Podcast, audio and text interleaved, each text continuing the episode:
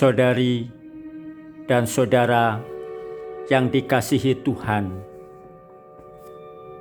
Hari Sabtu Prapaskah yang keempat mengajak kita untuk bertanya tentang bagaimana kita beragama. Apakah sekedar beragama terjebak dalam ritual, aturan, pemahaman yang sempit dan picik, namun akibatnya tertutup sehingga tidak melihat hadirnya Tuhan, atau kita menjadi orang beriman yang sungguh mencoba dengan tulus dan rendah hati mencari Tuhan dalam keterbukaan mau mendengarkan. Bacaan diawali dengan pembacaan dari kitab Yeremia. Yeremia menggambarkan dirinya dulunya seperti anak domba jinak yang polos, yang senantiasa menganggap semuanya baik, tidak ada kecurigaan, tidak ada juga kekecewaan. Namun, Tuhan menyingkapkan sebuah kenyataan bahwa dunia kehidupan tidak sebaik itu.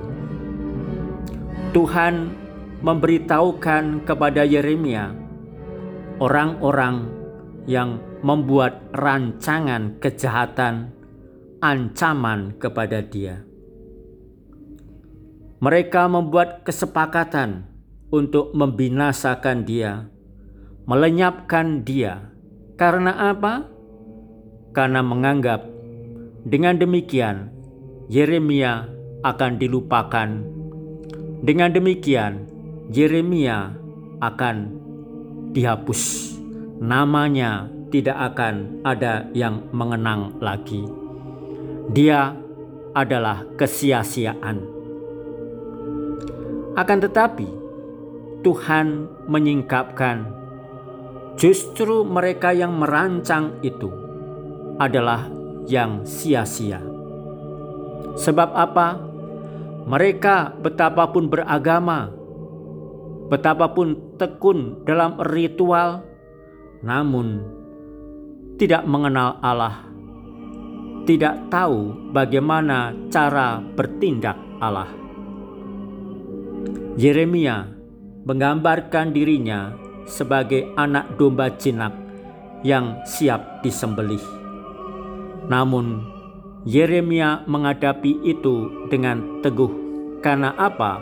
Percaya Allah bertindak, percaya Tuhan menyertai.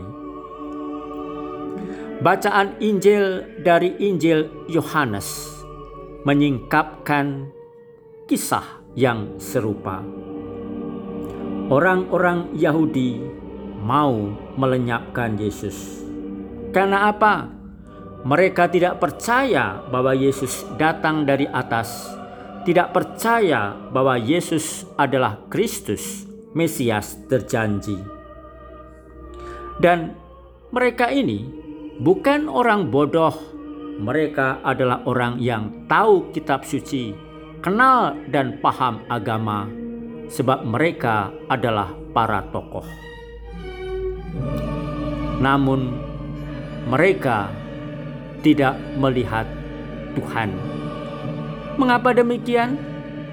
Bacaannya yang mereka kuasai menutup mata mereka. Pemahamannya tentang hukum, aturan, ritual agama menjadikan hatinya tertutup. Maka mereka juga mengkritik orang-orang yang percaya kepada Yesus dan mereka mengatakan Orang banyak itu tidak mengenal hukum Taurat, terkutuklah mereka. Mereka merasa mengenal, mereka merasa tahu. Betul, mereka mengenal teks dan tahu teks, namun mereka tidak tahu pribadi Yesus. Maka, bagi mereka,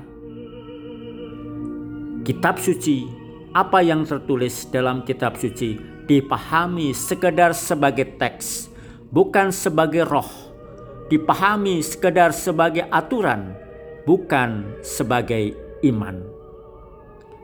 Maka mereka melihat bahwa Yesus orang Galilea bukan dari keturunan Daud, tidak lahir di daerah Yudea, di Bethlehem. Mereka bukan hanya tidak mengakui dan tidak tahu Yesus lahir di Bethlehem, namun mereka menganggap orang Galilea orang kampung, orang udik, sedangkan mereka berasal dari kaum terkemuka, golongan pemimpin, punya darah biru. Lalu meremehkan dan melecehkan Yesus. Dan karena meremehkan dan melecehkan Yesus, hati mereka dipenuhi dengan kemarahan. Hati mereka dipenuhi dengan dendam, hati mereka dipenuhi dengan kebencian dan kejahatan. Mereka berteriak dan berupaya mau membunuh Yesus. Dasarnya hukum Taurat, landasannya kitab suci. Saudari dan saudara, bukan hukum Taurat yang salah, bukan kitab suci yang salah, akan tetapi cara membacanya salah cara membaca kitab suci, cara memahami kitab suci adalah cara yang hanya membaca dan memahami menurut cara pikir pemahaman diri sendiri belaka. Orang zaman sekarang mengatakan inilah realitas pasca kebenaran. Teks tidak penting bagi mereka, yang penting adalah pemahaman yang mereka kenali pemahaman yang mereka peluk. Saudari dan saudara, kita diajak bertanya sungguh dan jujur, apakah cara kita beriman sebagai murid Kristus menjadikan kita semakin kaku, semakin keras, semakin beku, semakin dogmatis, semakin legalis, semakin ritualis, sehingga tidak terbuka, sehingga tidak mendengar dan memahami roh yang menuntun, Allah yang membimbing. Hatinya tertutup, dan bila demikian, kita akibatnya akan merancang kejahatan. Seakan-akan apa yang kita lakukan ada sesuatu yang benar, ada landasan teksnya, dan itu adalah demi harmoni kehidupan. Yesus dibunuh karena menurut mereka demi harmoni kehidupan. Kehidupan yang seperti apa? Kehidupan yang mereka pahami hanya demi kepentingan mereka, hanya demi keinginan diri mereka. Saudari dan saudara, jangan kita beriman dengan tertutup. Jangan kita beriman dengan angkuh puas dan cukup diri.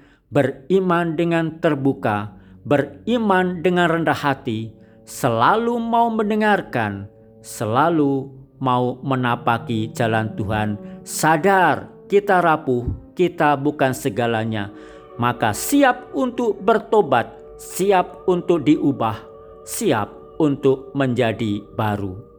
Beriman yang benar, rendah hati, dan terbuka. Tuhan memberkati.